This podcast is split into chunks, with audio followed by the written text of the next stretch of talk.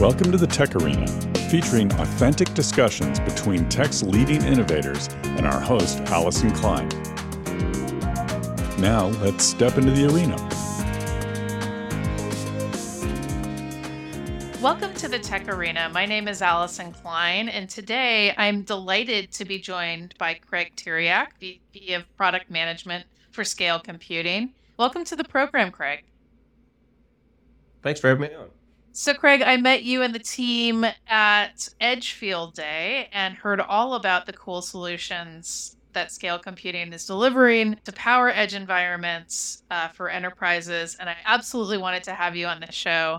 Why don't we just get started with an introduction of Scale Computing for those in the audience who haven't heard about you and your role at the company? Yeah, sure thing. So, as you said, I'm, I'm vice president of product management. So I'll start with a role that you know my job is really understanding the the direction that we believe the industry is heading and making sure that our product and the backlog of things we might be working on kind of meets that uh, trajectory, so that we actually provide value to our customers out there that are trying to deploy these solutions. So, scale computing as a whole, though, we were founded back in 2008 2007 timeframe and shipped our first HCI product in 2012. HCI meaning you know hyperconvergence, where we're taking virtualization, storage, and compute, and kind of combining them together into an appliance form factor. And that was, we said, that was back in 2000. And since then, we, you know, what we talked about at Edge Field Day and went into a lot of detail around, we've kind of taken that as the basis for what we're deploying on premises today, because there were some serendipitous things we did with that that make it a really, really good fit for edge computing and where we're taking the, the industry's going. But we've combined that with a, a, really powerful fleet management service that we call Fleet Manager and the overall solution that we call SC Platform or Scale Computing Platform that combines the two. You guys have been in it from the, the get go in terms of folks looking at developing data and exploiting that data at the edge. The deployment of powerful edge computing platforms is being driven by creation of data at the edge and wanting to transform that data to business value. And we see that from across industries, and you see it better than most. How did you get into the business of Edge, and how did that first product introduction get you to where you are today with such a strong suite of products? Yeah, that's it's kind of fun to take the the way back machine and think back. So I've been with the company now for 13 years. So I, I, was here when we first were launching the storage product and then transitioned into hyperconvergence and now into edge computing. And it's kind of been fun to watch all these transitions. But but just going back, what we were solving for really when we came out with our first HCI product was we were we were hyper focused on small and mid-sized enterprises. Like these customers that are IT generalists, they didn't have you know, really IT expertise, or even if they did have the IT expertise, the, the time and availability to manage and monitor the infrastructure. And so what they what they needed was something that was just set it up and forget about it. Just maximum uptime that was, you know, we always said simple, available, scalable. Those were our three real kind of core tenets of the product that we we focused on. And it's because we had to be. Now fast forward to maybe three or four years ago when we started to see what we're now calling edge computing, there was a multi-billion dollar grocery retailer that came to us with about 800 sites they were looking to replace. And as they started to go through, here are the things, here, here are the issues that I have in these environments that I need to fix. It was like this epiphany moment for the company. It was, you know, we, we had created the solution that was, you know, highly efficient, that provided high availability, that was, you know, really intended for these small and mid-sized enterprises. But, but taking a step back from that, it wasn't really the small and medium enterprises. It was the, lack of IT expertise on premises. And so anywhere where that is constrained, you need something that is kind of autonomous. And that's uh, that's how we got brought into this market. It was uh, a little bit of luck, but also you know a little bit of, of vision in terms of you know the hypervisor that we had chosen, the the storage stack, and the efficiency that we'd created in that, and then we built all this AI ops functionality into the product that allows it to run autonomously and, and all that kind of came together and now we, we have this perfect product to go out there to take to distributed enterprises and remote locations that may not have connectivity may not be able to you know have someone on premises with IT expertise to deal with the infrastructure now, you know, I think you hit on what makes edge environments different from traditional cloud computing environments. The lack of IT is a, a real challenge. But how did that inform the way that you designed your solutions? And you know, what did you experience along the way that was like this is a core capability that would never be the case in a data center that is mm-hmm. absolutely mm-hmm. needed for this configuration? Well, so even before we go into that, I just, you know, first let me say that if you can run your applications in the cloud or a tier one data center, you should. There's nothing inherently wrong with that. And as long as it meets the, the needs that you have for latency and throughput and, you know, regulation, and autonomy, all that stuff, great, do that.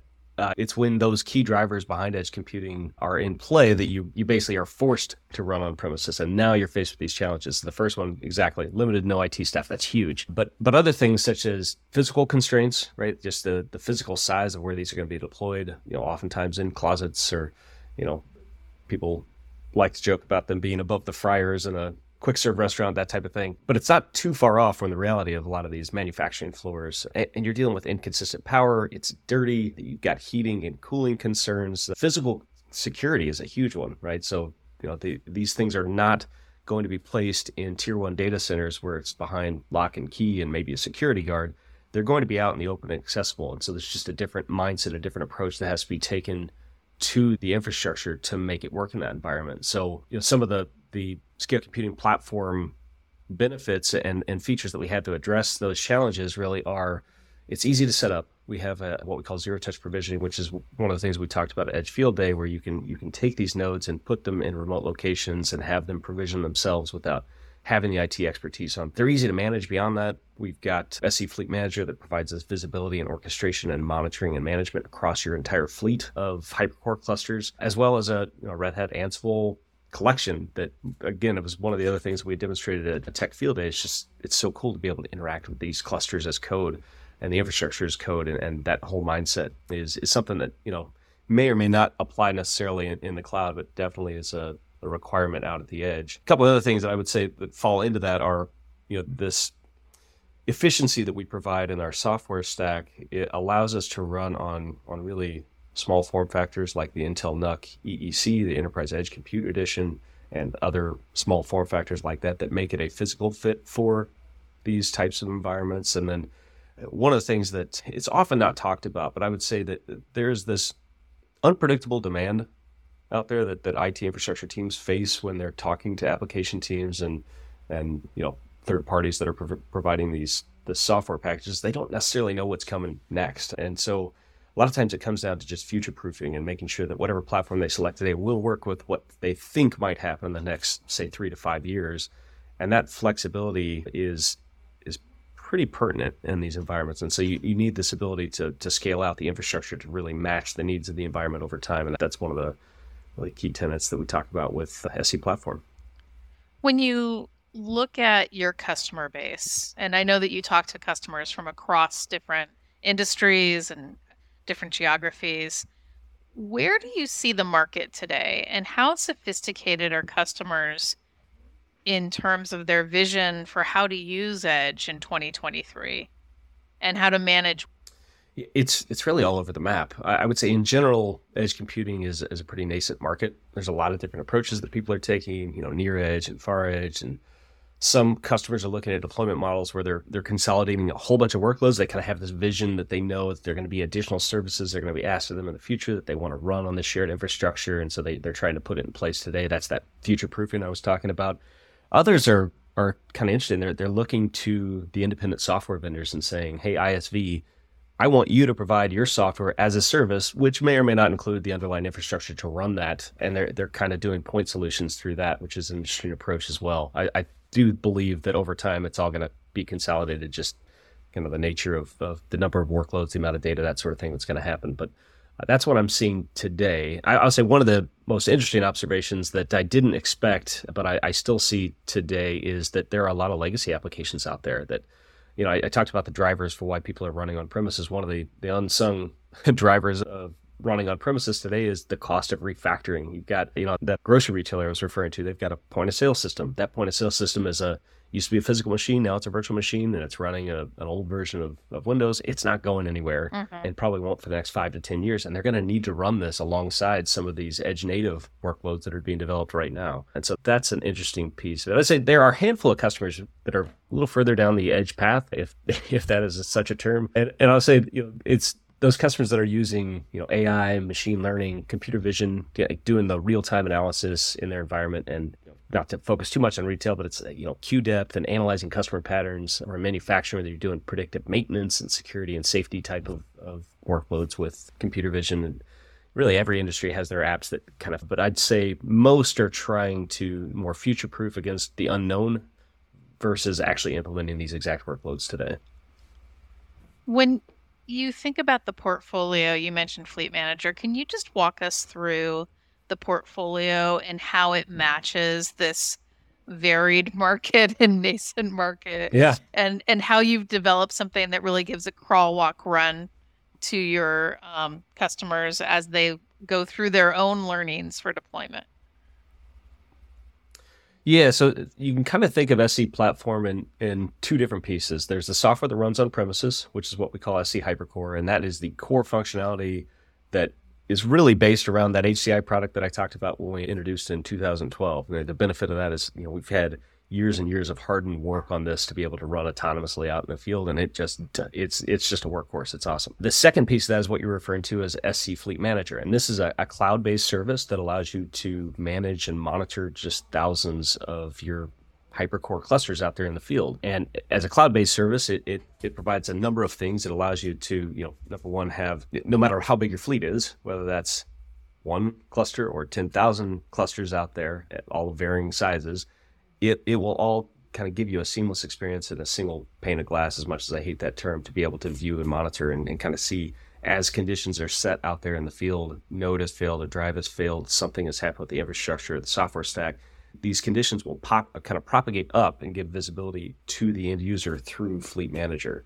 And so the crawl, walk, run is you can imagine the out of box experience that a customer would have to have with this. And I actually, I mean, this is the exact path that we see almost every distributed enterprise go through, which is we're not sure who we're going to select. Here's some rough criteria of what we're looking at. Let's bring in some infrastructure and try it out. Hmm. And so they will bring in, you know, they'll bring in a handful of nodes. They will use zero touch provisioning through Fleet Manager to get the nodes stood up in, you know, 10 minutes or less. Then they use Ansible and start deploying some workloads onto these and they'll go through testing, you know, all the failure scenarios they might think could exist out in their environments. And once they're satisfied with that, then they move on to more of a more of a pilot phase. They pick maybe five sites, or in case of manufacturing, you might have five clusters on the same site, but but just kind of a smaller number of, of clusters to just test the water a little bit more. And once you're comfortable with that, then you start working on your deployment plans. And I've been really astounded by just how quickly some of these customers have been able to deploy, you know, hundreds of nodes out there across their you know entire infrastructure out at these disparate sites in a matter of, of months as opposed to you know in some cases years for some of these customers as a result of, of, just some of the easy use and things we built in yeah i would assume that if you're looking at truck rolls and actually deploying with an it person on site that almost makes edge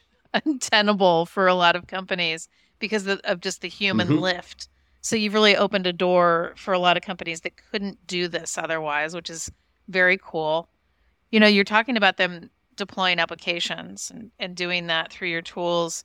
One question that I have for you is should we look at this as a static deployment or, you know, what is the opportunity for reprovisioning of services, adding services as companies realize different ways that they want to use this infrastructure? Yeah. The fact is as you're talking about that, the first thing that popped in my head was, you know, back when VMware first started taking out. Do you remember the term VM sprawl? Mm-hmm. It's the it's exact same concept. It's like, okay, now you've got you've got a platform in there that allows you to very easily spin up additional workloads. You know, whether it's container based or you're running Kubernetes or you're running old school VMs, whatever that is. It, now that you have a platform in place to run these on, now you can hand the keys over to the application teams and say, hey, go for it the, here are the capabilities, the infrastructure it's going to be running on. You don't have to necessarily worry about that. And in addition to coming up with new cool things that they can deploy on top of that, once it's out there, you, you, know you have this separate control plane that, that people can use for the container management side of it. They want to you know have it at the end of the CI/CD pipeline and push out new code periodically based on you know as soon as GitHub has the latest, you know it pushes all the way down to the these applications kind of on the fly and all that becomes available now because you have an infrastructure you can rely on out of the out of the edge. Now, as we look forward in time, and this is going to get a little bit, you know, we're talking about a nascent market, and I'm going to talk about a nascent vision for that nascent market in terms of truly distributed computing from edge to cloud and you know where we get in terms of core capabilities with introduction of of AI at the edge, etc. Where do we go from here in terms of moving to that model? And how is scale computing implementing technology to help us get there? Well, I think it starts with with an aligned vision, and I think what you described is accurate. You know, our, our platform is really designed for helping to support distributed computing. You know, wherever that needs to live, we want to make sure that that we are the underlying infrastructure to make that happen.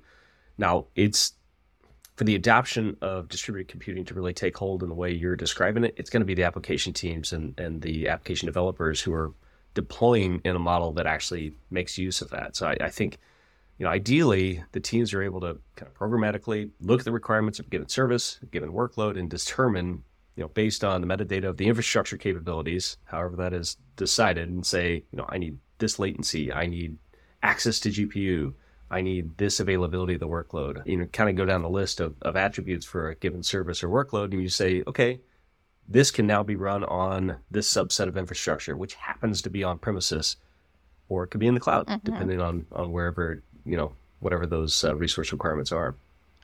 I think that's the vision.